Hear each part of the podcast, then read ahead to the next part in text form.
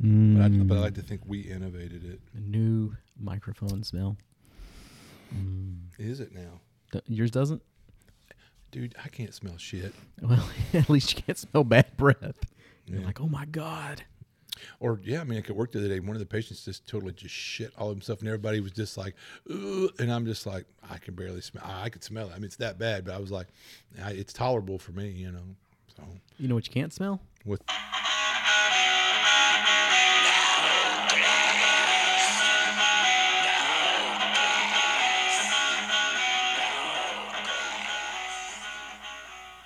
So, It's, it's the No Class Podcast. just for those, since we don't have a video podcast, you guys may not hear it. Matt also joined in on the it's. Because I'll admit, sometimes I jump the gun and do the whole thing. Uh-huh. It's the No Class Podcast. So there you go. There you go. One for you, Matt. One Aw. for you. Thanks, buddy. So, welcome to episode Yes. 55. Can you believe that? Wow. It's a long way. Yep. A couple more, and we'll be we'll have as many podcasts as you have years on Earth I know, isn't that amazing? when we get to the 75th one. I know, 75. I can't wait. Hey, and for the 75th podcast, Uh-huh. we should do a live play. I really want us to do a, a not a live play, but a recorded play. It's going to happen. It's going to Yeah. happen. You know- Forward progress is being made. I would say we could get snockered, uh, uh, but there's already people that do drunken live gaming casts or whatever. Yeah, I've already is. got that recorded too. That's right. That's that's the blackmail cast. Duh. Well, duh. well, duh. You you have to admit you appreciated those getting slipped into the previous. Oh. Oh, I'll have to listen. Okay. What? I guess you I- missed an episode of your favorite podcast. I know. Can you believe it? I'm not saying I love the sound of my voice, but He loves the sound of my voice, is what it is. duh. And then So I get I stroke his that. beard, you know, lovingly. All right. You've got the shavings collected at home, is what I'm picturing. You've got them glued onto a pillow I do. while you listen to the podcast, Exactly. and you're like, "Make that point again, Eddie. Make it again." With your host Eddie. And Matt. This is why this is the most entertaining RPG podcast you folks can be listening to. As someone said, y- y'all's rapport. that's, That's one. it. That's one way to put it. You're not you're not here for the D and D conversation or the RPG conversation. You're here for this witty banter and the rapport that we have between two close lifelong friends. Well, it's getting to be about that way. At least for the rest of your life. exactly. Duh. if I keep smoking all this meat and cheese, my now there's like sludge in my arteries. But yeah. All right.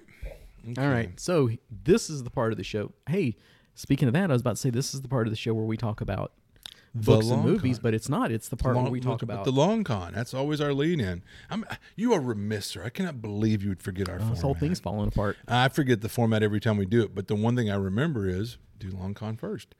Um, so again, uh, excitement is building. We have confirmed Brendan LaSalle. I think we've already mentioned that a couple times, and we've been in communication with him, and so just really excited. Brendan's just a great guy, and uh, a lot of fun. Um, and He's very hyped up for this. yeah, yeah, and that, that's the, I think he could be more excited than us. yeah, that's possible. That's highly possible.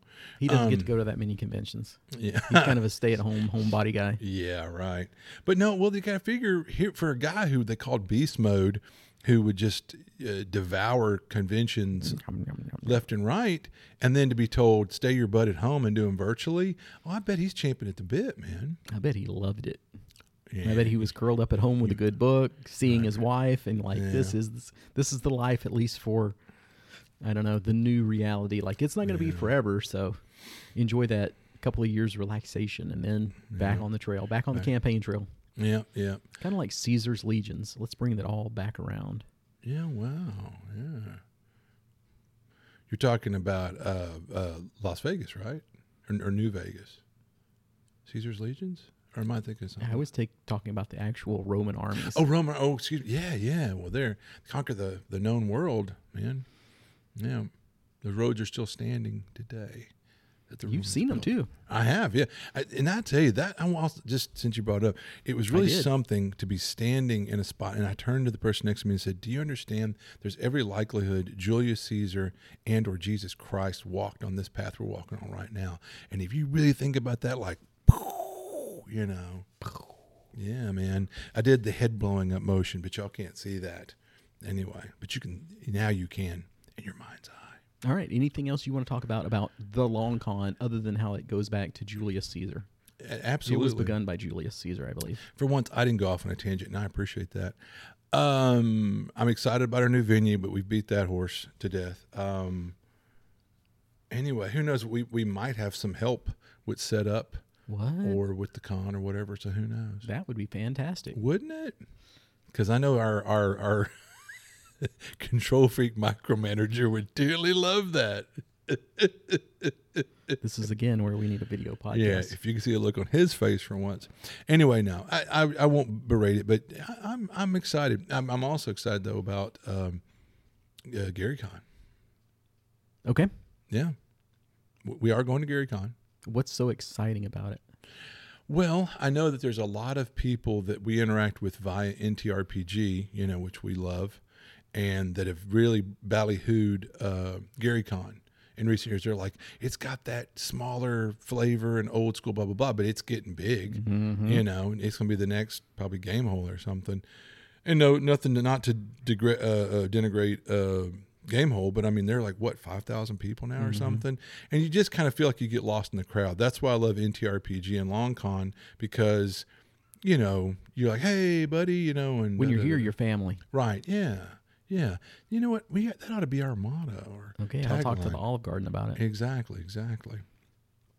But anyway, I'm yeah. looking forward to getting to play on some of the same tables with you for a change. Yeah, That's we always tell something we people don't get to do much. we never get to hardly game together, so that that's fun. Usually, one of us is running.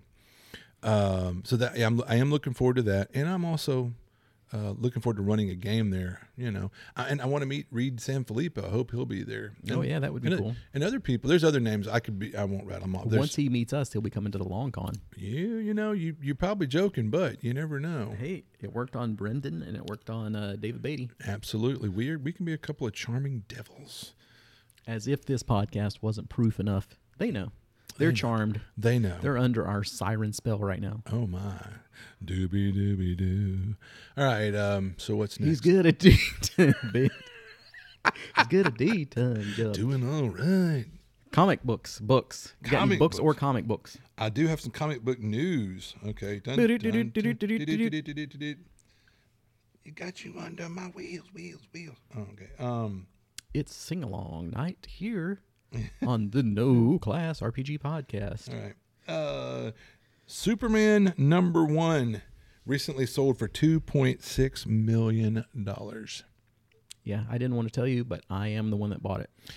I'm not surprised. All that long con money, you know, It's true. we're That's- rolling in it. That's the whole thing. That's what this scheme has been behind it the whole time. We're we're we're, we're dollionaires. Yeah. Yeah. We can get off the anything we want off the dollar menu. Exactly. I feel so. Put your pinky out. Put both pinkies out. All right. I just that was my little bit of comic book news. That's it. Yeah. You're gonna have to make something up. I hear you. Um. That was too much build up for such little a little amount of news. Well, I mean, two point six million dollar for a comic book. Wow. But it would be would be Superman. Um. That's Superman. Yeah. What comic book news do you have, sir? Or I have actual comic books. you've been reading? I've actually read things. Oh my. I'll go uh, the other way that I have it r- written on here. But have you heard about this? Is actual real life fact. Okay. The Cleveland torso killer, back in like the Great Depression era. He killed just torsos. No, that's what they found. Oh my. Pretty much, that's what he left behind. He chopped off the hands and the feet and the heads, and pretty much what the cops found were torsos. Oh wow. That's creepy. So there is a pretty good comic written about that. Pretty good.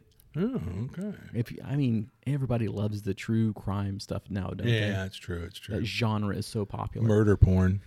Um, the the part that was interesting to me that kind of hooked me Mm-hmm. was, do you know who was on the case? No. Eliot Ness. Uh, and the Untouchables. Yeah, exactly. So the case was never solved. Oh my. That's kind of I, don't know if you have followed the life of Eliot Ness, And the Untouchables. but he kind of it was kind of a tragic end. Oh, he was not the golden boy Oh wow. for all this. So I mean, he ran. He ended up running for mayor after this, and just had a pathetic showing. And he never caught that guy, and it was kind of blamed on him. Yeah. But that wasn't his bag anyway. I mean, Yeah, but and even then, if you think about, it, he's famous for taking out Capone, but really, in the end, it was a guy in his office. It's like, well, here's how we'll take him down. We'll get him for tax evasion when they they never did pin any crimes to him, you know. So I mean, really, if you think about it, meh. I mean, yeah, exactly. yeah, And then the rest of it was just a popcorn fart. yeah. It was all downhill. Wow. So anyway, the story of the Cleveland torso killer in a comic Mm-hmm. called Torso. Aptly enough, right? Okay. Then this is the one. Right now, everyone in the sound of my voice, by whatever means you have to do to get this comic, mm-hmm. you must get Ragemoor. Rage, as in rage, and then more is like Blackmoor, M O O R, oh, oh, okay. that sort of thing. Mm-hmm. So this has got to be like the most DCC and almost like, did this movie just tell me to get high? This comic book should tell you to get high or something. But I mean, uh-huh. it is freaking fantastic. Wow. This one has DCC written all over it. You can hmm. make adventures about it. Ooh. So it's like four issues long. That's it. But are they kind of like when I introduced you to Headlopper? There's only four every year, but they're pretty beefy. Nope. They're not beefy. They Huh? seem like probably standard about 30 issue long comics. oh wow. There's four of them, and it was, I want to say 2012, maybe even earlier than that. Oh, so it just was like a kind of flash in the pan. Yeah. Oh, what a shame. It sounds. But kinda, I think that's all they wanted. They had like the four issue story the, story the, guy had an idea and he wanted to put it out there. Ah, it's so good. I'll check that It's out. um, the story of a living castle. So it's like they sacrificed these people on the foundations of the castle, and it drank in the blood, and then they called in these eldritch gods, and it's basically like the Cthulhu mythos castle. Wow. The castle moves, it shifts and changes. It there's all this insane stuff going on. That's, so that's Gonzo. I'm giving you the five star lock. You must check this out. Yeah. This is the one. All right. It has been put. Ragemoor. It has been put upon me, and as thus I shall read it. I'm pretty sure it's Dark Horse too, but you should be able to find it easy enough. Oh yeah. You could even fi- find it sailing the seas. Wink, wink. Mm-hmm. And I think there was a pretty reasonable uh, set on Amazon as too that contains did- the whole thing. I was gonna say they did the compilations. Yeah, I like. I Comp- I, so, might yeah. get the compilation because I just love to hold something you know, in my hand. You know. Fantastic. Highly, highly, highly recommended. I love it. Sounds okay. like it. TV. TV. Uh. No, no TV. Da-da-da-da-da-da. No, Man. Well, well, hold up. Well, that's that's where it's weird. So I, I've watched some things on Netflix. So does that fit here? But is it a movie or is it a show? Um, Does it have episodes? Is it more than an hour? I'm gonna say yes. So then you're putting that in the wrong category Well- and you will be punished accordingly. Fair enough. All right, carry on. but I expected since it's been a while since we've done one of these that Mm-hmm. you would just have that massive list and so would I because Yeah. uh, our big news is we got a puppy here. Oh yeah. So now uh, me and Matt are proud owners of some black labs, You betcha. but you've got a labradoodle. yeah, don't. I've got a me. regular lab like a man. You can blame that on my ex. I wanted a German Shepherd, but you see how that played out. That would be awesome. Okay, Yeah. so with that, I have been house training the dog. Mm-hmm. So with that, I've been sitting on my couch a lot. So Mm-hmm. I've just watched a ton of shows and movies and blah blah blah blah blah. But do I remember half of them? Mm-hmm. No. And did I take notes? No. Well, if they weren't that memorable, then you know why why mention it? A lot of rewatching too. Well, now wait a minute, Derp. Now I told you day I've been watching The Witcher, Yeah, I've watched a couple of two or three episodes. so apparently the hook's not really set with you on the. I got to two. watch it with my wife. Ah, there. And Ding, if I have ding, to watch something with my wife, it will take me until the end of time. right because I'm tired tonight, not tonight. You know, I have to watch it when she wants to watch it. right? So, but The Witcher so far has been good. Oh yeah, no, season two, man, yeah, I really, I, it's it's right up there with season one. In fact, I dare say I might even like the second season better. So But uh, I already said I rewatched Spartacus. yeah, yeah. Well, guess who shows up at the end of that? Julius Caesar. Mm-hmm. So, in some bizarre twist of fate, I rolled right back into watching Rome again. Uh huh. So, of course, I think we've talked about that many a time Yeah. about how great it is. Oh man, I, I it's it's funny. There's a lot of things I'm like, man, I've seen it once, I'm good. But I've watched and I've, I think I watched Rome with like, was it wife three, wife four? I mean, yeah, I've I've watched it with, yeah. I mean, it's like you got to see this, you know. Yeah, and it's almost where if you start it, you have you're going to go through the whole thing Yeah, again. even the second season wasn't near as good as the first, but still, mm. Oh, uh, I watched Hit Monkey. Did we talk about that one at all? I think we might have talked about it and maybe not on the podcast. yeah, I think so because it somehow that I'm like that sounds familiar. So are you familiar with the concept at all? That's on Hulu. Yeah, you told me I think about it. Or So mentioned it. yeah, a monkey hitman with a ghost hitman that's helping him along his way. It's a lot like they wanted that ghost hitman to be Archer, Mhm. but it's not nearly as funny or as endearing. You told me about this, yeah, and I was, and that I quickly forgot it because it sounded pretty meh. So I went about four episodes out of ten in, and was like, "Nah, I'm done." Yeah, But then we ended up getting a puppy. Ended up sitting on my couch. Mm-hmm. I'm like, "All right, I'll watch it." It was actually better at the end. okay, So I don't know if that's a recommend or not. but it just kind of wants to meh. be Archer quirky, kind of whatever. Yeah, they want that character to be so funny, and he's just not anywhere near. But you could see, And you could almost go with that one. Like, yeah, if they'd had the writing and the chops, and maybe uh, H, what is it. H, Jon Benjamin or whatever. H. Jon Benjamin or whatever. Yeah, Yeah, if they'd Now, had him. I guess I'll mention this too. Is so I had devoured like the first two or three seasons of like Yellowstone, and then this most recent season came out. So it's the first time I've had to sit there like normal human beings and wait week to week to watch Yellowstone. And boy, what a phenomenon! Apparently, America is really discovering Yellowstone, and people are crazy for it or whatever. But what's sad is it's like I was watching this season and it was decent, but like at one point I watched the last episode that I watched and I thought, man, that one really stunk. And then the next week there's not a new episode. I googled that was the finale For the season or for for, the, the, se- show? for the season. Yeah. And I thought, man, I, I mean, I'm like, that was the finale. What a stinker! And I know people here will be like, "You're crazy," but I'm just telling you my opinion. Teach their own, you know. But that finale, I was like, oh man, I really there was some very I'm gonna say there was some very bad ri- like you remember when you've heard stories or you even tried watching like uh, Walking Dead like in season two there was just some really dumb bad writing. yeah. This felt like some really bad dumb. they have to be that stupid to move the plot forward. exactly. Yeah, it's like all of a sudden characters who are never this stupid are being stupid or was never been this much of just a brazen coward is just groveling on the ground on his knees and stuff and you're like going come on you know i mean it's just really bad writing and you can tell it's kind of like as walking dead marched on like daryl got all the best lines and all the cool stuff and all this. And it's just like we get it we like daryl but you know it's kind of like anyway they, they, it's just they're having the, the beloved characters seem even more brilliant and beautiful. And the character that you were like well at least he had some redeeming qualities like now let's make him completely loathsome and have no and that's when i don't know i think anyway. So- yeah. With the HBO Max, Mm-hmm. I'm watching Band Brothers. cool which I haven't seen all of that. I've seen gotta bits and pieces of it there. It's really good. I've always you- known it's you- good. It's like you said, you, just got to take the time and sit down and watch you it. You told me that i want to watch it i started one time but it was just a, a season in my life where i just didn't have the investment or something but because i like war movies well enough and I, I like the sound of it and it's probably one of the things that I, it's i have to just get like i think i started watching the first one and maybe they're in boot camp Mm-hmm. and i'm like eh, i don't know we'll see and I started watching Succession. yeah um ex-girlfriend loved that and watched it but that's yeah that's got a and i love that actor the guy who's the dad the, the Brian the- Cox. the- yeah brian cox he's a brilliant actor Yep. he is a brilliant actor So it's good so far, mm-hmm.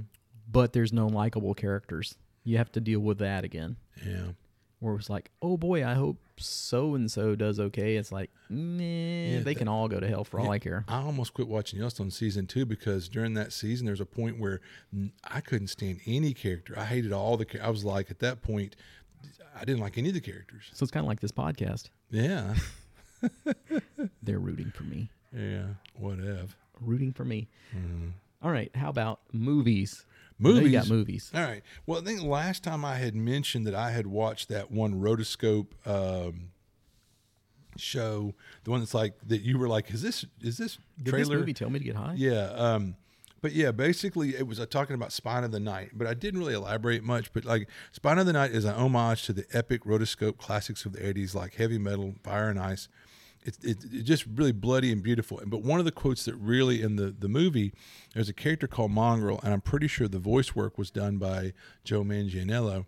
And he says when he's leading um, Xena, uh, her character Lucy Lawless. Lucy Lawless. her character is this uh, shamaness who's been out in the wilds her whole life, and he was told to like capture her and bring her back. So, so he's bringing her like on a tied up or on a chain, and here she's being brought to a city, and she's like, oh, the smell of it and the smoke, and and he says, "Welcome to civilization, where the fearful and ignorant toil, and the foolish delight in delusions of power." Anyway, I kind of thought that was kind of neat, and definitely when he delivers it, it's a really neat line. Anyway, but um, I enjoyed that. Um, I'm trying to think of. Uh, I watched that um, Led Zeppelin "Dazed and Confused," which is like a, like a thing about them back in the day, and da da da da. And that was on Hulu. No, I, I got rid of Hulu. It was on uh, Prime, I think. That's just Prime. Yeah. So just for those of you that have Prime, yeah, I think that was kind of cool. The Dazed and Confused. Yeah. Okay. All right. I enjoyed it. Uh, speaking of Prime, I watched the Becoming the Ricardos. I was About I Love looking Lucy. at that. Yeah, I was looking at that kind of hard. So I don't know about you. Did you did you grow up watching Lucy, or is it like I saw episode here or there? Because that's me. Well, no, episode here or there. I'll say that, um, and you know, of course, I was not decrepit enough to. Have, I'm kidding, yo, no, but um, but I'll say that as far as when I was when I was coming up and we first had cable, like WTBS and um, anyway, there was a couple of those cable channels, like one was Chicago, one was Atlanta, that played a lot of old TV shows. They would play I Love Lucy in the morning, and I would watch that waiting for like the bus or something. And so yeah, no, I, back then I saw a lot of the old I Love Lucy episodes. Yeah, yeah, saw lots of them. One thing I was going to say is maybe because of where we are geographically, Mm-hmm. Andy Griffith Show. Oh gosh, That was always on, and I've I seen- have watched all that pretty much. I've seen every episode at least five times. But I Love Lucy, those rerun runs weren't on all the time. So I don't know if that's a regional much. thing or what. Like if you were in New York, you might have got I Love Lucy in the afternoon, and they're like, yeah, they, they don't want to see Andy Griffith. yeah. See, we got like Lucy in the morning when you know whatever, but like Andy Griffith came on around five, six, seven o'clock in the evening. You'd watch that while you're eating dinner, you know. And who didn't love that homespun, good, clean Americana? which is a lot like living in Longview. yeah, For those of you that haven't come to the Long Con yet, grab a line and grab a pole and come on down. that's right. So anyway, the movie was really good. Really cool. So it it's basically a week of them filming when there's a massive crisis going on. I don't want to spoil it for you. It's mm-hmm. like uh, you can't spoil history, but But if you didn't know this little nugget, so yeah, it's it was pretty interesting. I do mm-hmm. recommend you check it out. I will. One that I don't recommend you check out is Yor Barbarian of the Future.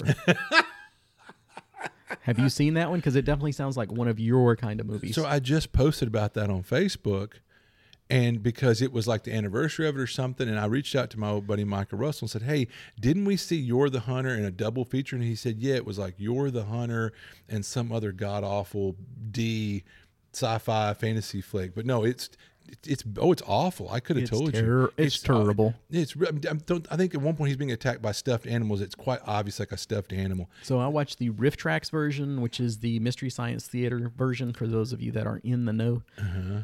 Even that was horrible. There's been very few movies that I've seen that they can't rescue, and this is another one to add to the even pile. them their shenanigans can't even, yeah no i remember even as a kid where you're easier to impress like lean over to micah and being like dude is that like a stuffed animal or something yeah i mean and we we laugh more than anything yeah i mean his dad at one point were like do y'all want to go and we're like yeah i mean no it was it was really bad All right.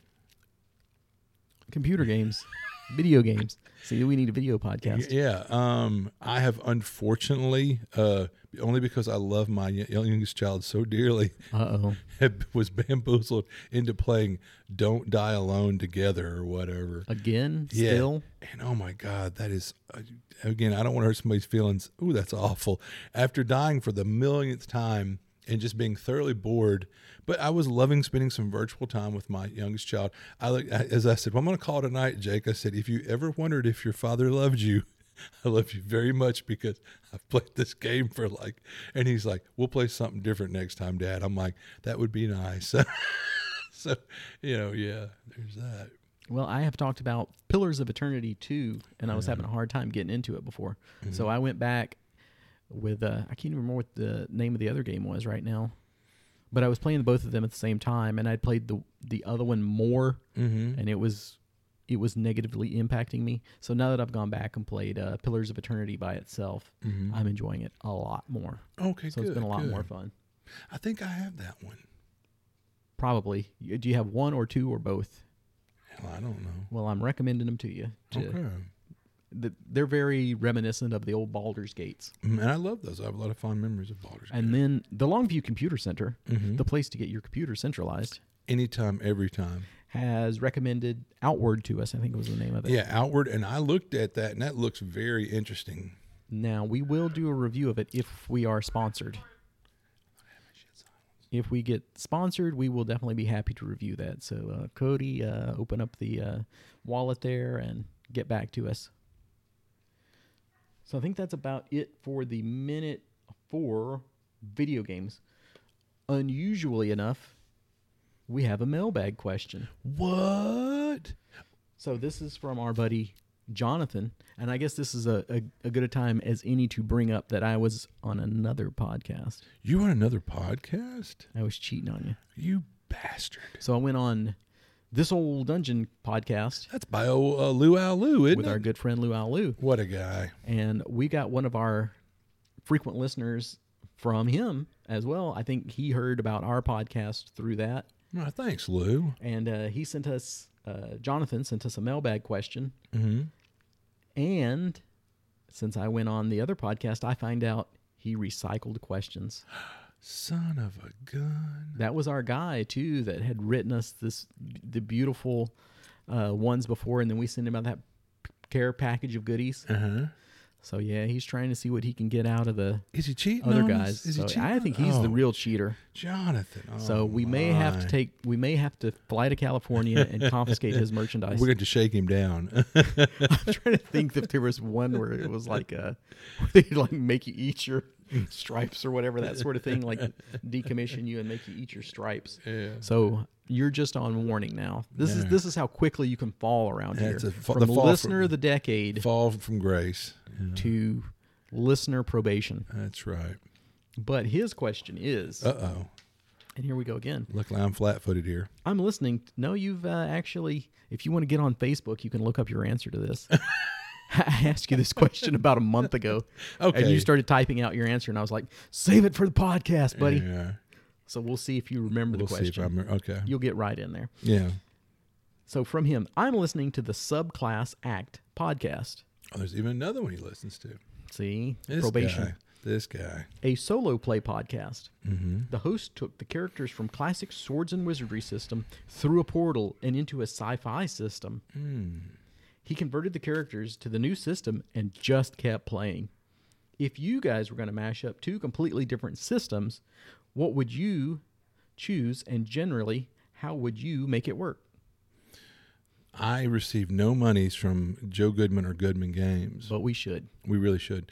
Um, one of the things I love that uh, when I was doing my post APOC campaign in uh, uh, at one time my, my East Texas post APOC, I used Goodman Games because it's so seamless that if you want to m- mesh MCC, DCC, um, uh, Weird Frontiers, uh, Crawljammer, or what are they? Yeah, it's what what they're like. They're spa- Star Jam- no, or Star- Space Crawl.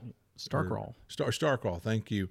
Or uh, Cyber Sprawl Classics or whatever, which is the you can. The, the, it's so seamless and easy to mesh these different uh, desperate you know uh, themes or genres or whatever, but they'll, they'll mesh great because they all share that same core elegant system. And so, yeah, if I was going to, you know, yeah, that would be that's an easy one. Yeah, You know, and it's not like we've never done it before. yeah, literally, I at one point said, "All right, here's every class from Weird Frontiers, uh, MCC, American Wastelands, you know, DCC. Just take your pick, and you can play." Because I do a really weird Gonzo post apoc, and so what's wild? We had one guy who was playing like a, a Weird West uh, poker card chart guy from Weird Frontiers al- alongside like a mutant from uh, Umerica, you know, so forth and so on. Yeah, I mean, so it was it was very. I felt like it was pretty elegant, you know. Well, I was going to say the other thing is, is again, we're not getting paid, but we should. Mm-hmm. Savage Worlds. Oh yeah, Just anything you wanted to start in Savage Worlds and transport it over to another setting.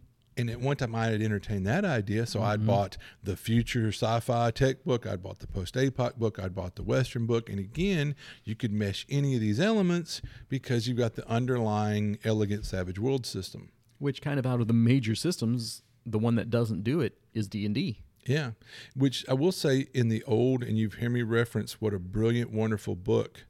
Like I think the question one time we had was like, what is the one gaming book that's just you've got your total money's worth for? I think we mentioned on a podcast one time, and the original Dungeon Master's Guide, first edition, it's got uh, tables in the back that you can convert a D&D character into Gamma World and vice versa, or into Boot Hill, the Western game. But you have to do the conversion work, and they gave you the charts that were there in the DMG. But yeah, Okay. Well, thank you for the question. no, great question. Thank you, Jonathan. Keep them coming. I guess we'll lift your probation, Yeah, I guess uh, you're you know you're on double secret probation. but we'll be watching you. That's right. We'll have our agents in the area. You know. You're going to be required to uh, do the retail level on all of our future Kickstarters. Caverns of the Dead God coming to a Kickstarter near you. No pressure. No pressure. No pressure. Uh, this is where I would normally talk about the first edition Osric group, But but y'all so switched to we went over to the Green Ronin Song of Ice and Fire, which is the Game of Thrones game. We spent a session zero rolling up a house. That was fantastic fun. I mm-hmm. highly recommend it. If you're like, I never want to play this game, get some dice and roll up the house. It's fun. It's interesting. It's cool. Yeah, it's a good way to spend an afternoon. yeah. Wow. So after we did that, we decided that group's breaking up. Oh, So there you go. So we shall see where your updates go from here. that's all a great bunch of folks. fun times were had. Yeah, I wish them all well, regardless. And the triumphant return of the Longview Game Club at its first meeting. Exactly, which was really nice. Even though we're still in the time, of the COVID. COVID. It's been a while since we broke that one out. For I you. know, I know. All of our running jokes that aren't Getting- coming back. But then again, we Yeah. were talking about Longview Computer Center. Yeah, where you can get your chakras and your computer centralized. Wow, that's a new upgrade that they've been doing. I know. Well, they have a uh, a you know a crystal shaman there on ca- their crew there now, staff. Yeah. Well, speaking of that other podcast, we had talked about the Temple of Elemental Evil. Oh my. But what I really love, because that's what T1 through 4, Yeah, yeah. Technically.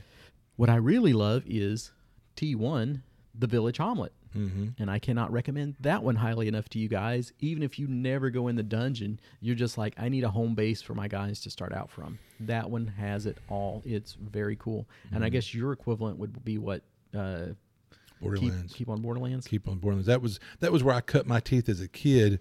It was a great springboard, and I could go back two point or whatever. Yeah, but it's just I guess whichever ones we stumbled across as a kid.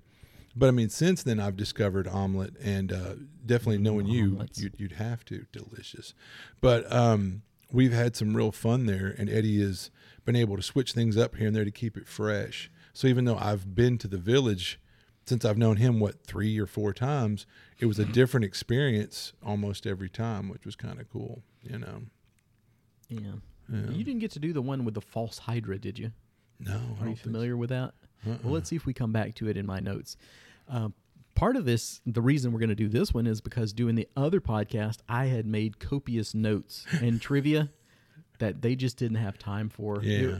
their show went about two and a half, three hours. I think it was about three hours of recording time. Wow. So I and it was at night. Pack Like lunch. we're we're right after lunch. We're high Yeah. on barbecue today, as you Yeah, can yeah. probably tell. You're like these guys really have the pep today, Oh, we got some good powered cue. by barbecue. That's right. Sunbird. So this is some of the odds and ends, bits and pieces that did not fit in. So you can consider this like a companion piece, Yeah, that's cool. or you can just say, "Screw those guys! I'm only listening to the best podcast, and that's this one." We still love you, Lou. Podcast with the most uh, BED. Yeah. BDE, whatever.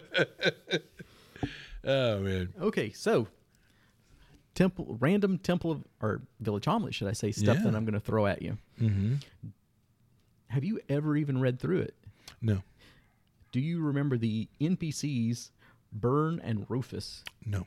That is the kind of like captain of the guard and the wizard. Yeah. Also, there is Jaroo Ashstaff. Those characters were by Ernie Gygax, Skip Williams, and Tim Kask. Interesting. That was their characters that they played in Gary's so they Dungeon. became in, yeah, because this Gary Gygax wrote it, you know, yeah, the man himself. And I think he intended for this to be a good example of when you're just starting out and you're just trying to discover D&D, like here's the template for how to make uh, your own little starter village or whatever kind of. Yeah. yeah, it was so fantastic. And Yeah. actually, I can say you did end up having to interact with Rufus. You just don't remember that the name doesn't. But remember when you guys had the crown of worms Yeah. and all that stuff you were getting no, I identified? will say I do remember him from you, from us playing with him. The, the name is tickling the back of my brain. Yeah, they're bit. oddball names. They're not very D and D esque names. No, you'd Rufus is a great name. I wish you named one of them Jethro. Roscoe. Yeah, Jethro. Jethro, the stable boy. And I know you will remember the traitors, the traitorous traitors, how they were always screwing you over for every penny. Mm-hmm. Do you know? Have you got far enough in that book that you know who they're named after? No. So the uh, traders NPCs are Rannos, Davl, and Gremag. Uh, Rannos Davl is kind of described as a fat, slovenly, greedy man with like, you know, crap on his shirt. Just, I mean, as filthy and. Uh-huh. Do you know who that one's named after? No. Arneson. Oh, Dave Arneson. Burn, Yeah. dude. That's awful. And uh, oh, we watched Secrets of Blackmoor, which Yeah. I don't know if we talked about that one much, or we we will talk we, about it when we, get to talked that about episode. doing the sort of book and that. Yeah, we got to do it soon before I forget. But yeah. But there was one part where, uh, geez, I want to say he's maybe Dave Megarry, yeah. the guy that did the Dungeon board game. mm-hmm. He's the other trader, Oh, the wow. Weasley partner. Well, because those two. Arneson. Because remember when Arneson left, he left out of solidarity. Interesting. Interesting. So that was kind of funny that there are some shots fired So and shots taken. So he put some little passive aggressive petty crap in there. That's hilarious. Oh yeah, and I mean it wasn't just like these guys are the evil. I mean like the fat slovenly and the uh, slender rat face sort of thing. It's That's like hilarious. Wow.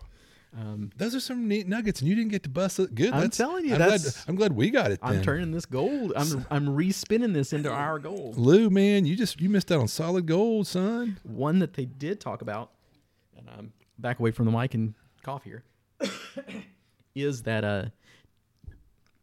Now I'm dying. Now we really need a video The, podcast. the cue is getting you. T1 was released for Gen Con 12 in 1979, and I think Bill Larsh was there for it. Wow.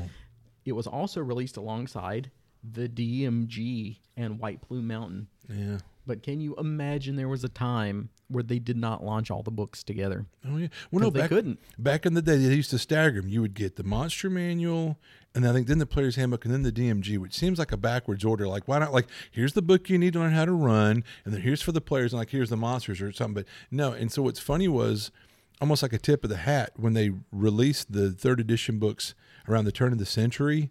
They followed that same order, I think, of what it was like monster manual, player book, whatever. They followed the they they put them out one at a time. Like, why wouldn't you put them all out at once? But anyway. This one goes back to the temple a little bit more. Oh, and I got these these notes for the most part are swiped out of the Goodman Games Temple of Elemental Evil redo.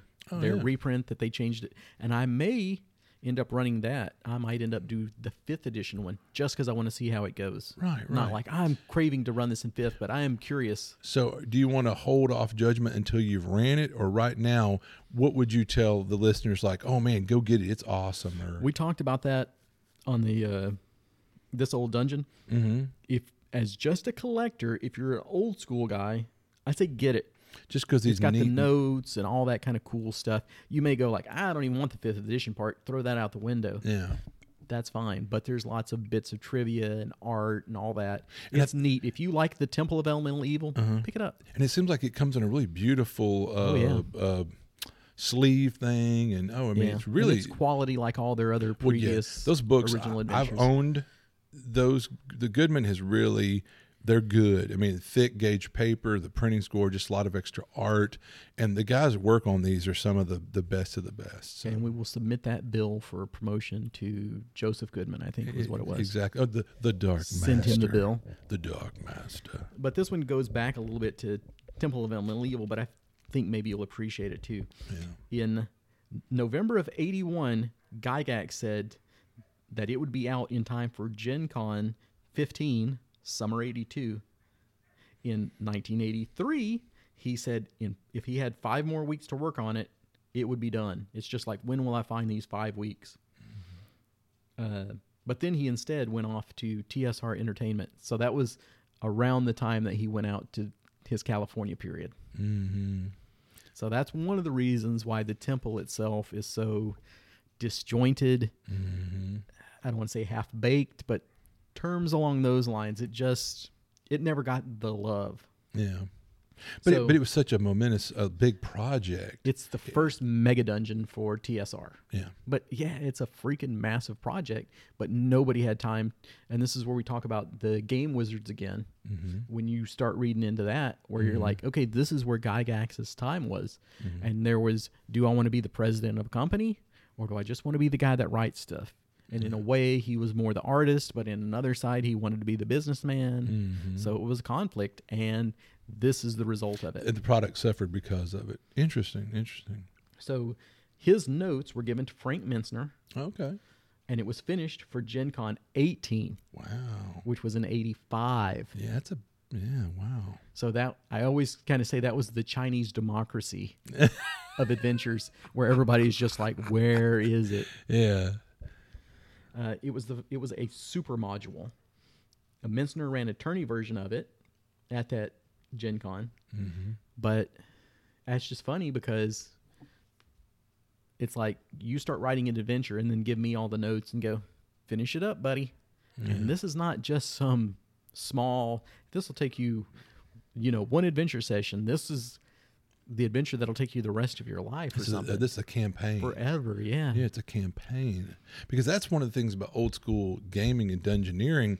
That's why you had to have something like uh, The Keep on the Borderlands or Hommlet, because you would delve into the dungeon, get your butt kicked, and you would crawl out and go get your friends resurrected and heal your wounds, sell your goods, buy some new equipment, trudge back in dungeon. So there, there would be these back and forths in and out of the dungeon. Oh yeah. You know, yeah. Do all the little stuff on the side quests and Yeah. even Get waylaid on the way there, back, even, you know. yeah, but kind of like uh you're gonna have to do. You may have to do some grinds on the side or something so you can level up enough for the next. Going piece. back to just Hommlet itself, Do it. Go back. the Moat House, it's iconic. Back in the village. right? I mean, the Yeah. Moat House is just iconic. I remember when we went to the Moat House in your uh, Otherworld campaign. What would you call it? Where we were in that jungle, Otherworld Welcome to the jungle. Oh, yeah. Um, but the, I, I knew when we were in the Moat House, and I was like, "Oh, we're in the Moat House." And the Moat House is cool. Like people have done um, 3D prints of the Moat House. I mean, Yeah, I want one. and those damn frogs, they're iconic. I mean, those have way the death of many You're like, man, adventurer." frogs. Uh, uh those frogs have jacked some parties. There's people that like, yeah, that's where they cut their teeth and have stories about those damn frogs. Anyway, so, but yeah, I just want to touch on that. But going back to the the temple, those are really interesting tidbits. Well, here's you another one. Eight weeks after it was released, Gygax is out of the company. Wow. Eight weeks. So I mean, just to kind of frame how that that was really going on in the most Yeah. uh, controversial TSR period, right there. Yeah. Everything's hitting the fan. Mhm. So a few weeks difference, we may have never had it released. Oh, because they wanted to poop on anything that had his name on it. Right. right. Oh, yeah. So think about yeah. Think how it, for whatever your mileage is with it or what you think of it. It's interesting to think it might never would have even seen the light of day if it had, if the timeline had been a little different. Interesting. And if, interesting. if if everything had been sunshine and roses, we might have got a we might have got a T two instead of a yeah. you know two three four, Mm-hmm. and that could have been a completely different adventure. Yeah, what if if Gary had been able to draw back and said, "Yeah, forget trying to be a Hollywood hotshot or sell our rights to movies and cartoons, and focused on gaming"? Yeah, Or if he'd been like, "Hey, why don't you guys run the company and I'll focus more on being a writer, gamesmanship. Yeah. yeah, making the best product." What if indeed? Let's see. Um, some other general notes. There was a return to Temple of Elemental Evil for third edition. You remember that? Yeah, they did a lot of Return to the Tomb of Horrors, Return to the Temple of Elemental Evil. Yeah, and those are kind of hit and miss. And I actually, uh, Brendan LaSalle wrote something in the Temple of Elemental Evil, like his remembrances of it. And I talked to him a little about it Oh, cool. the last time. So that was pretty interesting too. That's worth checking out. So I think his first experience with the temple was the third edition temple. Interesting. Yeah. And in the moat house, there's a dragon. Strange, huh? wow. So, um, the only way that I've ever played through the whole Temple of Elemental Evil is the Atari game for Uh-huh. PC, which was in 2003. Wow. Which, if you can still find it out there, I recommend it to you. It's a fun game. Wow. I bet you could probably find a version that's playable somewhere. Mm-hmm. Um, the cover for Temple of Elemental Evil was Mm-hmm. done by Keith Parkinson. Yeah, I love his work. Uh, Clyde Caldwell's first painting for TSR was called The Moat House, but it was used as the cover for AC5 PC record sheets. Hmm. So I'll maybe I'll put that on our little uh, visuals Our page. plate. Yeah. But it looks like a bunch of adventurers about to go into the Moat House. Oh, cool. But that's not used at all in any of the Temple of Elemental Evil stuff. or or the Hommlets that have been Nope. redone. Nope. So it's like, what? Yeah. But that was Caldwell's first piece. Hmm. Interesting. Um, Harley Stroh. this is one that you've brought up to me before Mm-hmm. because you ran it for me, which was Sailors of the Starless Sea. Mm-hmm. And you're like, does that adventure remind you of something? Of anything, because you knowing you being a big Hommlet fan, yeah. So Harley said, yes, that was a big inspiration for that. sure. So there's a kind of another way to And, experience. and if you, a lot of people f- that are DCC people, they rave about Harley's work, and a lot of people have cut their teeth on um, Sailors? sailors or whatever and rave about it, whatever. And so, in, in, in some way, though, you can definitely Harley deserves all the credit, but interesting to see that he was inspired by another great because Village is, is a great yeah touchstone for D and D. Which is funny because after I played that, I was so inspired by Harley's Vine horrors uh-huh. that I brought them back into the Moat House, mm-hmm. where it had a motley crew of folks trying to spread these evil vines throughout the land. And that was before you came in. There was another group of PCs in this kind of ongoing living campaign thing. Mm-hmm. Those PCs had gone back and forth with the main bad guy, Mm-hmm. and they decided for some reason they were going to sleep in the dungeon. So of course they get captured, Right. and he says, "If you guys will help us spread these seeds, you're free to go about your business." So of course they agreed to it. And then followed through. Even Oh yeah, and they did it. And then your group that was playing in it had to deal with the aftermath. Yeah, which was the fun thing about that living ongoing campaign, in the world Yeah. is somebody was always cleaning up the previous party's mess. Mm-hmm. It was like, well, this is what you guys did, and now we're. I mean, that wouldn't have been a problem at all, Yeah. but they created it, and then you guys got to deal with it. What's one of the, the saddest shames about you uh, shelving that? Because I bet if you had a group playing that now, they'd be cleaning up our messes, which would be hilarious. Yeah, because your mess was. You remember that? Oh, you'll remind me. It's on tip of my. Let me just say, death, frost, Uh, doom. yeah, oh yeah, we unleashed the undead hell. Yeah, yeah. So ooh, woof. If you thought the vine things were bad, exactly. Yeah, yeah. If you thought they screwed up, Th- Think of the army of darkness times ten or whatever. Yeah, yeah. So oops. Yeah, everybody had their had their oopsies in that. You know, oops, a doodle. oops, oopsie. You know. So anyway, Okay, since you know your uh, early D and D trivia better than me, have you ever heard of the artist Fred or Jack Fred. That sounds familiar. Oh, another thing, you were trying to remember a, a, like a car a, a, a D&D artist and or comic artist named Walt something in, in a previous podcast recently. Was it Walt Simonson? That's Thor, yeah, probably. Yeah, yeah, yeah. Anyway.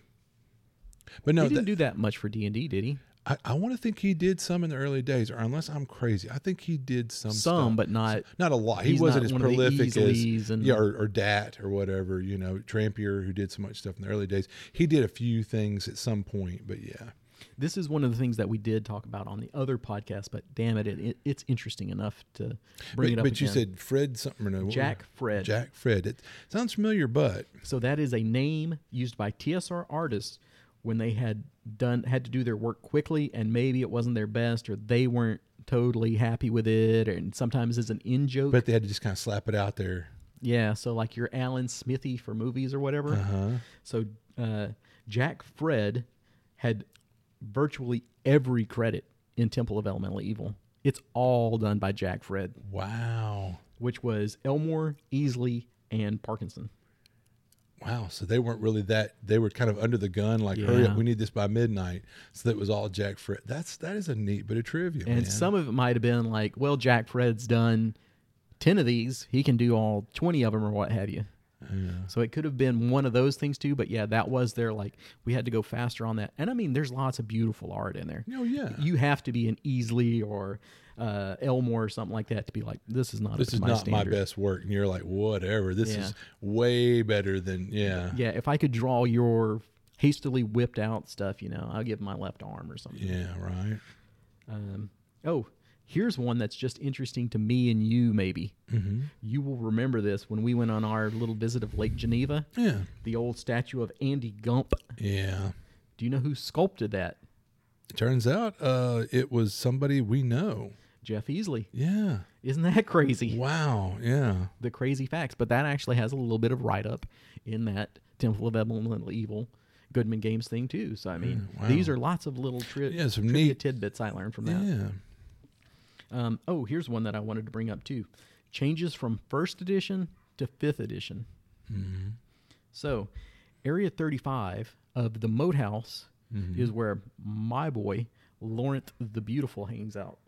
Mm-hmm. And for those of you that don't know, Lareth the Beautiful, I have that little mini, Mm-hmm. and about 90% of the time when I'm playing a game, that's who I use as my mini. Mm-hmm. Lareth the Beautiful with that outstretched staff. Yeah. And the shield. Yeah. So, uh, he is a challenge rating three. His hoard should be 500 gold pieces. That's breaking him down into fifth edition terms. Mm-hmm. Plus 1d4 magic items. Wow. What he has is three magic items, one of those being an extremely rare, rare staff, the Staff of Striking, Mm-hmm. which I love that thing. And he has 21,000 gold pieces worth of treasure. Wow. Fifth edition, he should have 500. Old school, he's got 21,000. And that's, you know, ripping everything off the walls, taking the beautiful rugs and stuff like that, but still. And here's the neat thing to think about old school D and D: you leveled by tre- by, Yeah. by treasure value. You could see a party if they took him down. You're all second level. And that's back in the day when you're like, yeah, we're taking all the furniture out of Yeah, here and people. selling it. We're taking those guys' swords and oh, what they have gold fillings. We pry those out. Hence the term in the old Living Greyhawk days to just quickly tell the GM we're going to take every damn thing that might be of value. We'd say we Greyhawk the room. You know, I mean, we're just gonna, yeah, we're we're taking the carpets and the drapes. Yeah. Mm-hmm. Um, the fifth edition version of this has an encounter before you get to Hommlet, Mm-hmm. which is something that as a GM I've always done that. I remember So I'm on the way back, me and Rob got hijacked by wolves or something. The one time it was just me and him, and we're like, so we're you're like, well, you guys want to pack it in? We're like, we want to play, and you're like, just the two of y'all. All right, then, you know. And that's why old school you used to hire an NPC or something. Apparently, we didn't think to do that or have a. I had a dirt moment, you know. But the way that this starts is you get the big, massive wall of text, mm-hmm. and then you're in a village. There's no excitement until you make some, and you can be exploring the village for a while. So that's why I like to put one in right off the cuff yeah, and go, okay, I've given you your combat fix for a little bit. Now you can relax and Well, that was like when, when Cody had his adventure with you know the witch, which was really well done, and but it's kind of like there was there was a lull for a while, and I said, why don't you have the party get waylaid by a throwaway encounter on the way into town? I think we gave him that recommendation. Same kind of principle. Give them a little of excitement. Then there'll be the town where some people will have fun, interact with NPCs. Whether one guy's over here playing on his phone, waiting for the next combat to start, you know. But Oh, but I will say, when you ran this for us, poor uh, Carrie was, you know, like playing the warrior and wanted to just kill, kill, kill. And again, like you said, we get into town and we're all like interacting with the NPCs and getting to know them and having fun. And you added another layer of intrigue in, which definitely had me over here. Uh, there's a goblin in the mayor's man. Whoa, yeah, yeah. yeah, it was wild. And so I had a That lot was of the fun. false hydra.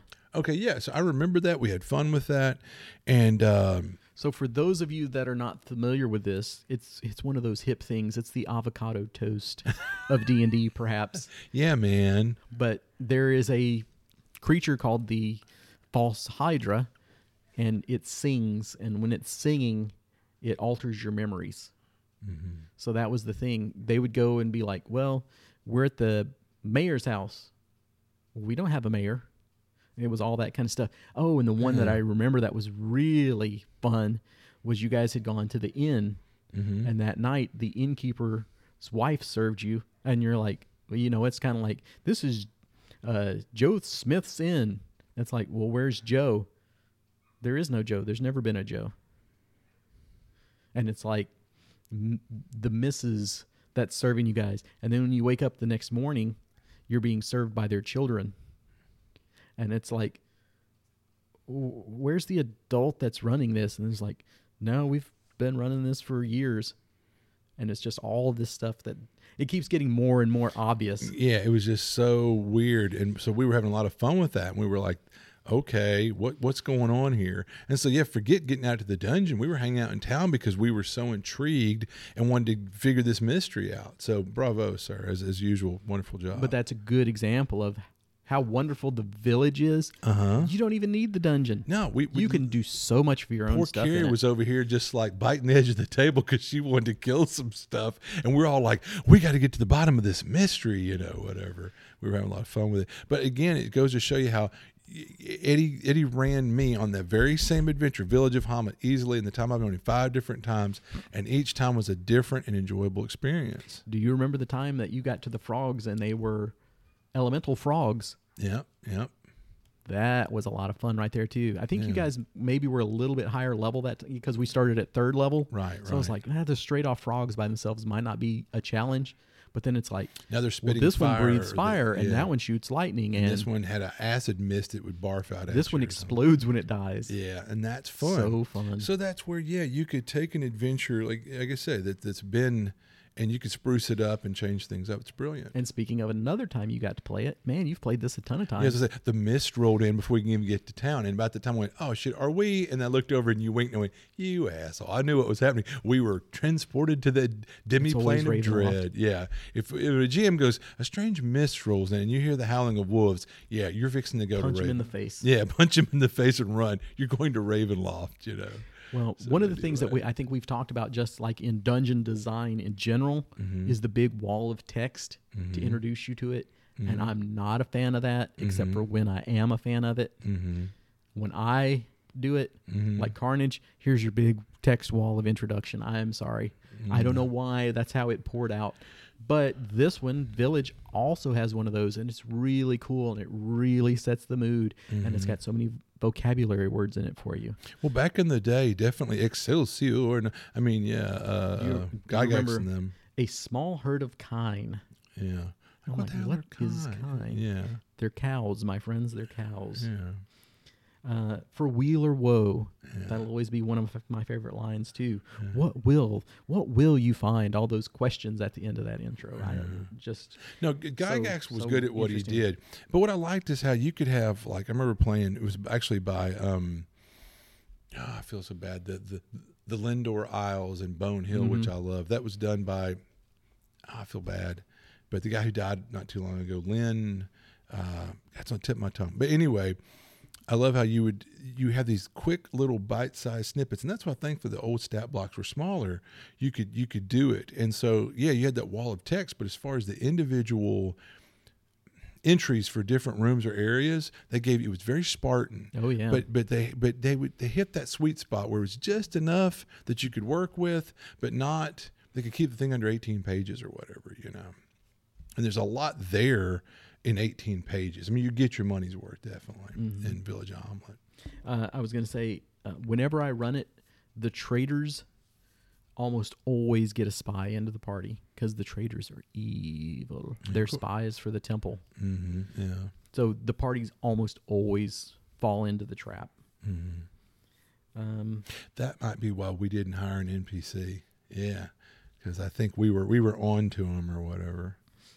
Uh, the fifth edition version, it offers a lot of challenge reduction, about half the number of zombies, uh, six bugbears to the portals, which switch that to two. So there's a lot of it where they tried to uh, obey the old school, follow what was done before, but they realized in a modern setting, It's just too brutal. yeah. So that's one thing to consider there too Interesting. if you want that experience because it's in there it's like hey if you want to have six bugbears here okay but the party's gonna die Yeah. or they're gonna have to play smart And that's I didn't say it, but I was thinking, or bring your A game. green slime in fifth edition See, now it's a trap. It used to be an actual monster encounter. it does 1d10 damage until it's removed Ouch! And you're talking about first, second, third level characters. instead of just dissolving you though yeah, and then a, how many d how many hit points does a first level fighter have now right. But the thing is, Uh. it used to ruin your armor and weapons and all kind of crap. On top, bad enough that it would kill you almost, but then also it would ruin a lot of your gear.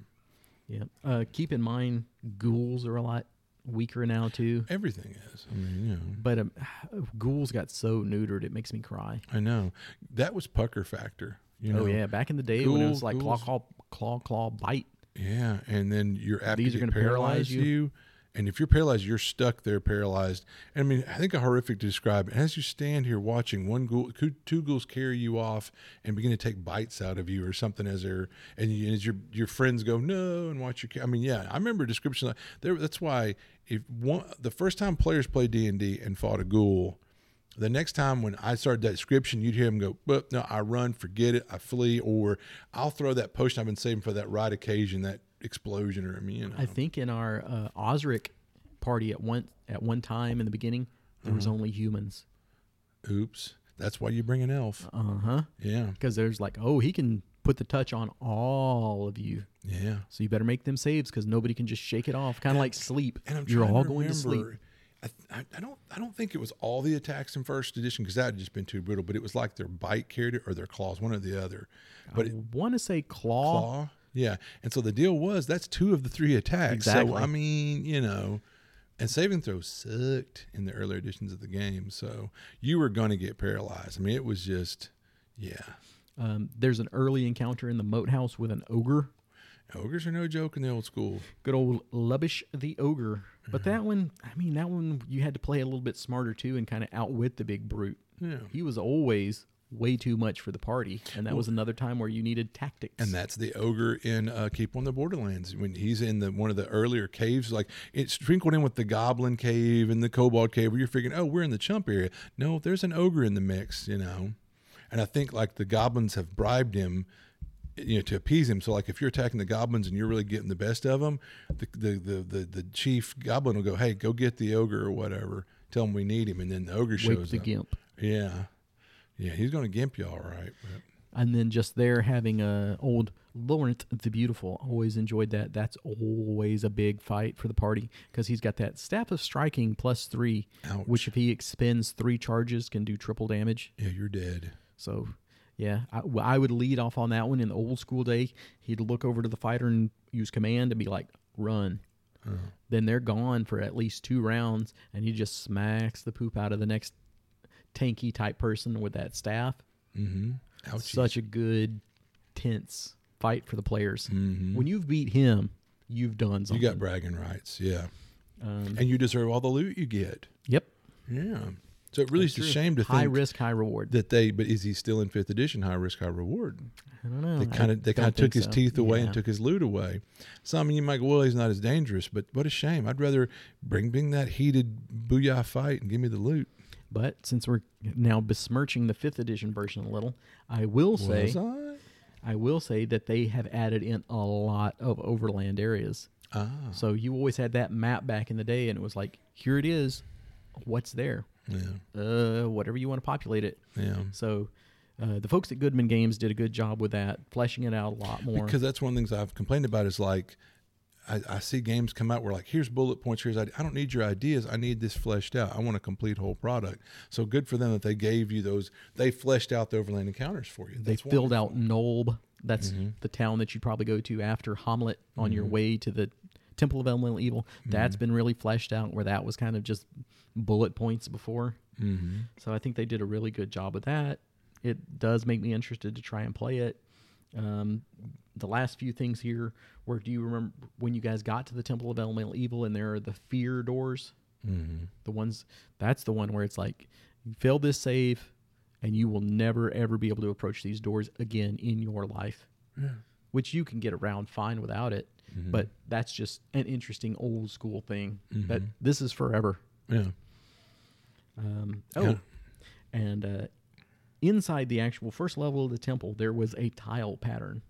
I Mm. think it's like red and brown and white and green or whatever. Mm-hmm. And I had one of my players so many years ago that they got in and they did not know what that tile pattern was. And I said, I will never tell you until you go back and play it. So to this day, I still talk to that person and they still have no idea what those tile patterns are about. So I thought that was a fun little. Because, I mean, really, if you wanted to know badly enough, you could mm-hmm. go spoil it for yourself, Yeah. but keep the mystery alive. Oh, absolutely. Well, I could. Yeah. keep yeah. dangling that carrot. Yeah. But it sounds like you had a lot of fun researching that. Yeah, yeah. It was really good. All that pretty much was gleaned through the Goodman Games book. So again, You'd have to do go run to out and grab it. twenty different websites and pour over stuff. It's right there. Well, the work the had been done for too, a lot of it. Yeah. Because I pr- probably could have gone to like a Greyhawk Grognard or Grognardia or what have you Mm-hmm. and listened to a million other podcasts talk about it. mm-hmm. But how is that our experience and how is that our opinion? Yeah. Yeah. So, Well, I thank you for sharing that with us, man. well, you're welcome. You have anything that you want to add now that I've rambled on for a while? No, no. Um, but I wonder if, like, let's say, well, I was to pose ideas for topics. Naked. It- no, thank you. But here's like an idea of how to be an ambassador of the hobby. Oh, uh, oh, well, you closed up. And see, I have pushed away my notes, so that's how Matt was like, I guess he's done. Yeah. Matt opened up the phone To look at his notes, Uh-huh. and I was like, oh, he's going to pose some topics of interest to the listeners. Yeah. No, I am. So I got one topic, Okay. and then you closed the phone. well, go ahead. No, no, no. It was there. Oh. Did you have like, hey, how would you guys like Yeah. A? I yeah. thought you were going to go, would you like A, B, Well, or C? Sure, no, and I, I was, but I, the other ones are here, but that one was in the phone. Ah. So, like, like, how would you like us to talk about how to be a good ambassador of the hobby, Okay. or have us talk about luck in games, or in reality, as in real, actual, how is your luck at games? ex- Or yeah, using luck in games like your luck e- score. exactly, like as as a you know, yeah, yeah, different dynamics with luck and and it is an ability in different games. I've seen. It turns out it's not just Goodman Games and uh, Right. DCC that uses luck, as it turns out. And so, so I thought we could cover th- that as a topic, how to be an ambassador of the hobby, or it seems like you had an idea. I'm full of ideas. Okay. Actually, we had talked about doing the Game Wizards and what was the other one? Shadows of Blackmoor. Yeah. Kind of talking about the earliest days of D and D. That will be an episode at some point. That's gonna that, that that'll be a whole episode. I yeah, feel like. Matt's just got to finish his reading assignment. Yeah, and I'm, dude. I promise, I'm, I'm gonna get it. And I want to say there's one more thing that we had lined up, kind of, sort of, that we're like, yeah, that would be a good episode. Yeah, we'll have to. That's probably posted somewhere. my- You know. But all of Matt's suggestions, if there's any of those that you would like to see us get to sooner, Yeah. or if you have an idea, Please, anything like along those lines, like a topic or an idea, something you'd like to hear us babble about, or if you've got a question, yeah, if you've got a comment, if Mhm. you've got a complaint, feedback. if you want to tell us how much better you enjoyed this than the the Temple of Elemental Evil on this old dungeon, Jonathan, you better. This is kindly picking. I do appreciate them No, no. thinking highly enough of No. me to be a special guest on theirs. No, Lou's cool, and Bill Barsh Lou was is fantastic. Yeah, Lou gave yeah. me so much help doing this first Kickstarter. I, can't thank him enough. No, Lou's a super great guy. Bill, we've known forever. yeah, gosh, So that was like We've been old folks home again. yeah, And he has a lot of good things to add in because he's like, yeah, I was there. no, that's what's wild. Yeah, he was there in the early days. Yeah, man. I mean, and literally the right there. part of the world. yeah, yeah. So Oh, and we had talked about uh, the dash for cash, kill mhm. everything for loot. Yeah, because we stole that from him, and it turns out he stole it from somebody else. back So in the we had a mutual admiration society on that. Mhm. And he says he's probably going to come to the Long Con this year. It's about Pace time. Setter Games. Pacesetter, yeah. A lot of great. I own some of a lot. Actually, I own quite a bit of his old school stuff. I've got that one box set. It's like the blood. I ran you and Layla and TJ on it, and um, remember Layla ended up getting the house. She she got the house as a like she won the deed to the house, and y'all had The to clear Millennial it. Dream. Yeah, yeah, That's the new D and D. Oh well. While we're dragging this out just a little bit more, yeah, because we went almost three hours with them, I figure we can go an hour and a half, right? yeah, right. And we're not that close yet. But the next edition of D and D is almost on our doorsteps. I'm going to butcher the name right now, but it's like Mordenkainen presents the mythical monsters or whatever. Have you heard of this, or you're completely? Because I know you're not really keeping up with the fifth edition stuff now. You see the look on my face. Yeah. I have no idea. Video you're about. podcast. Yeah, no, I'm I'm perplexed and, and vexed a bit even. So the latest book that is coming out, hmm you can get it right now today. And I it's think and this is their the, the, this is their uh, tantalization little uh, uh, it teaser laying the groundwork. for the the next edition But the thing is, if you want to get it now today, Mhm. you have to buy it in a three pack with Xanathar's and Tasha's Cauldron of Infinite Goodness or whatever. And I want to say it's about 168, something along those ain't, lines ain't for the none three of them books. books cheap. Yeah, That's the only way you can get it right how now. thoughtful. The book by itself Mhm. will not be released until May. If you Mm. want it by itself, like I already own the other two, Wow. wait till May. The digital version hmm not out till May. Of course not. That eh, no comment. Yeah, yeah, yeah. No comment. So anyway, but that is where it should be introducing. I want to say like thirty new player races or something like that, and it is where it's turning into the like monsters don't have alignments, and all races are the same. Where you know the traditional like the elf gets a plus one to his intelligence and he takes a minus one to his constitution sort of thing. The old traditional, and the ogre, the half orc, gets a plus two to strength, but he gets a minus two to intelligence. So and- now it's just flavor description. yeah, because Wow. every every race is as good as the human race. Right. Which the human has kind of had the variant human or something like that, because it's like you're not sexy fool, so we'll give you like adaptability as your thing. all animals are equal, but some are more equal than others. All animals run the same speed. Yeah. The snail and the cheetah should all have the same speed stat. Yeah, we're going to do a test on climbing. Oh darn, the fish failed. But You know. I mean, I I kind of don't like that for the for the races for the racism of this because it's easy enough to select it at the beginning. You're like, I'm playing a wizard. I'm going to be an elf because they get an intelligence bonus instead of, well, I'm going to play a wizard and now I play anything in the world because I Well, can give anything in the world the intelligence and, bonus. and that could be a good thing in a way because it got to where p- things got power power gamey to where it's like all the you know all the priests are dwarves because they get a wisdom bump and all Mm-hmm. the warriors are half orcs get a strength bump all the wizards are elves because they get it's because people are all like i gotta wheedle out that every little benefit and bonus or whatever and it's like but now you can. It's not because you're like, I'm going to play a wizard, but now I'm going to play an orc. And or mm-hmm. half orc, and I'm still going to get that plus two to intelligence bump because I that's what I'm can. getting at is at Take least the minus Yeah. and show me why your l- less intelligent Yeah. wizard is so cool. Yeah, I can't believe I'm taking up for them, but in this instance, actually, this is kind of a good thing in that people will maybe start being more interesting in their selections. Of like, yeah, I'm going to play a half orc wizard because there's not some detriment to doing it now. But it's all flavor.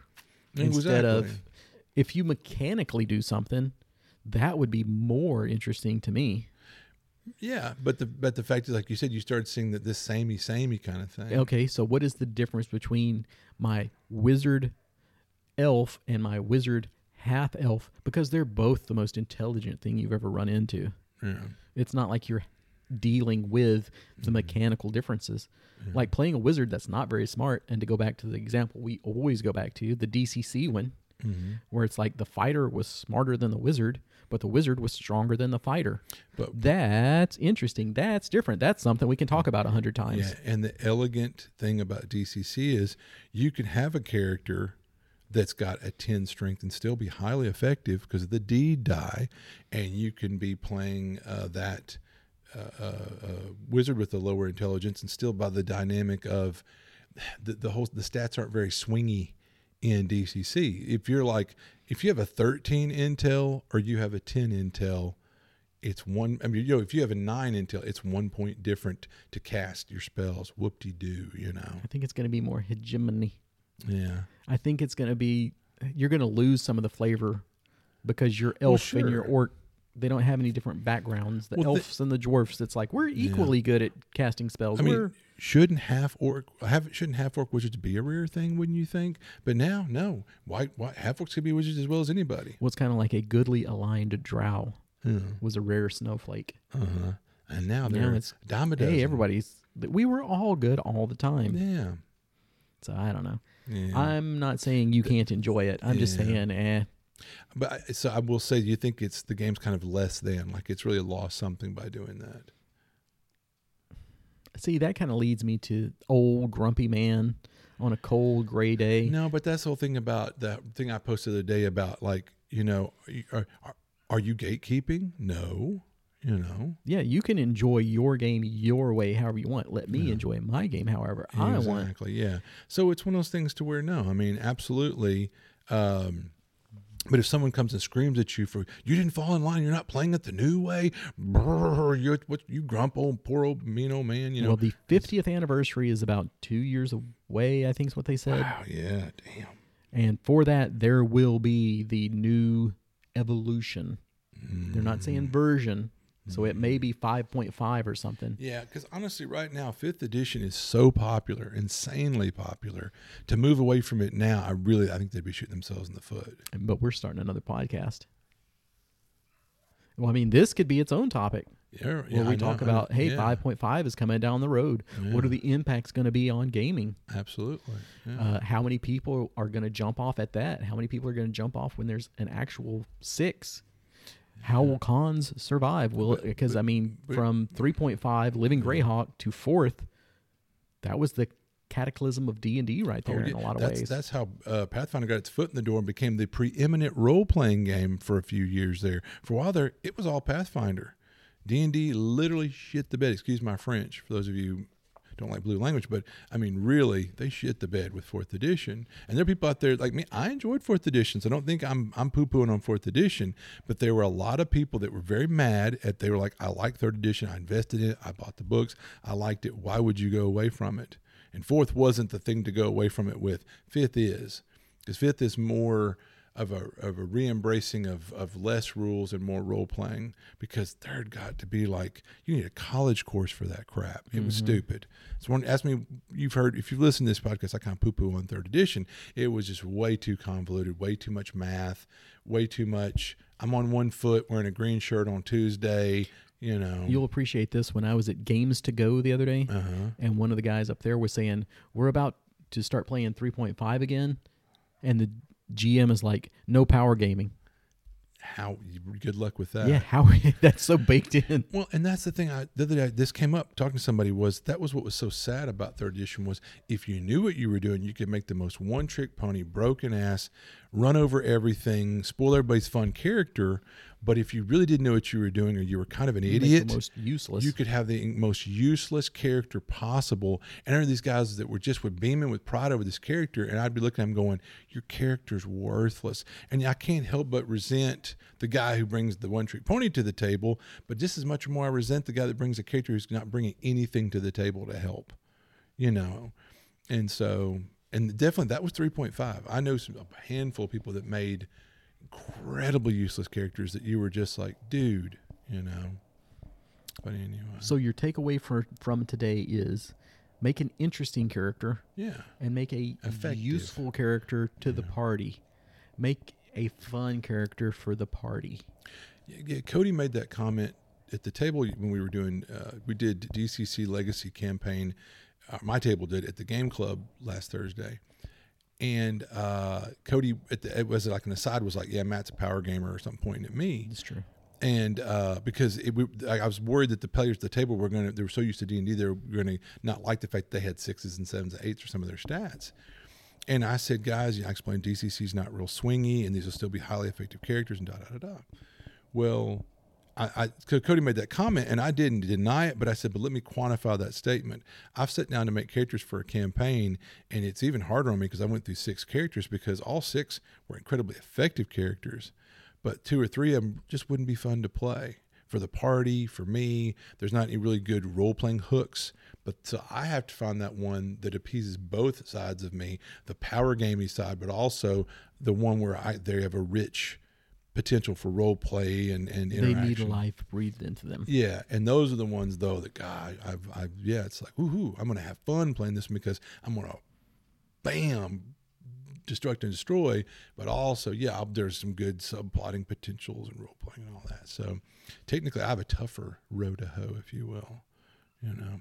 So anyway, but uh, but yeah, def- but now definitely get out there and have some games, roll some dice, have some fun. Um, I'm really excited about. Let us know how it goes in Yeah, your yeah. games. yeah, definitely. Yeah, let us know. Definitely. Um, Carnage in the Casino. Yeah. Carnage in the kakaka. well, duh. That's easy for you to say, duh. Well, Well, duh. duh. That has shipped. So if you are listening to this, it is on its way to your home right now. Give Mm-hmm. me some positive feedback because that's all my ego can handle. Yeah, please do. If you have something negative to say, whisper it into your pillow at night and don't tell anyone else. And if you didn't oh, do the Kickstarter, boo on you. If you're hearing this and didn't, um, you'll be able to purchase a copy from Goodman Games in the near future. Yep. And if you track me down at Gary Con, NTRPG, or The Long Con, And touch them on the PP. you can get a copy for yourself. Oh, and it's uh, starting to be picked up in local game stores. What? So you'll be able to go to uh, stores near me, not near you, near me, and get yourself a copy. And there are a few game stores like Etten Games has got it already, and Well, I can't is even a think of the other one. purveyor, of fine, fine role playing and gaming goods. they're one the yet best. they're yet they're carrying yours. and they're in the new spot, Oh, they have, so I want to check that out. well they have, they have multiple locations, is what it isn't it? Or do they just move? I think they just moved Oh, well, that old location was nice, but I could see them expanding into a bigger venue. because their new spot is like just across the parking lot from the old one. Oh wow! Yeah. Okay, so I mean, cool. they even have that going for them, where Yeah. there it's not like we moved across town. Well, I'm not going now that you're across town. Right, it's like right. you used to come to Suite 100. Now you have to come to Suite 104. yeah, Whoopity doo. yeah. Well, no, it really is. Me and Eddie went, we were incredibly impressed by the, the venue and, and the staff. They were really knowledgeable and, and very helpful. And Dave's a great guy, so definitely Yeah. throw him a bone. Go check him out. And you can even order from them online at Etten Games. What? Online. How convenient. Okay. Yes. I think our plugs are done. I will send out the bills for all these promotions that we've done. No shit. We should get a kickback. And looking at the clock on the wall, we're all out of hit points. bye bye.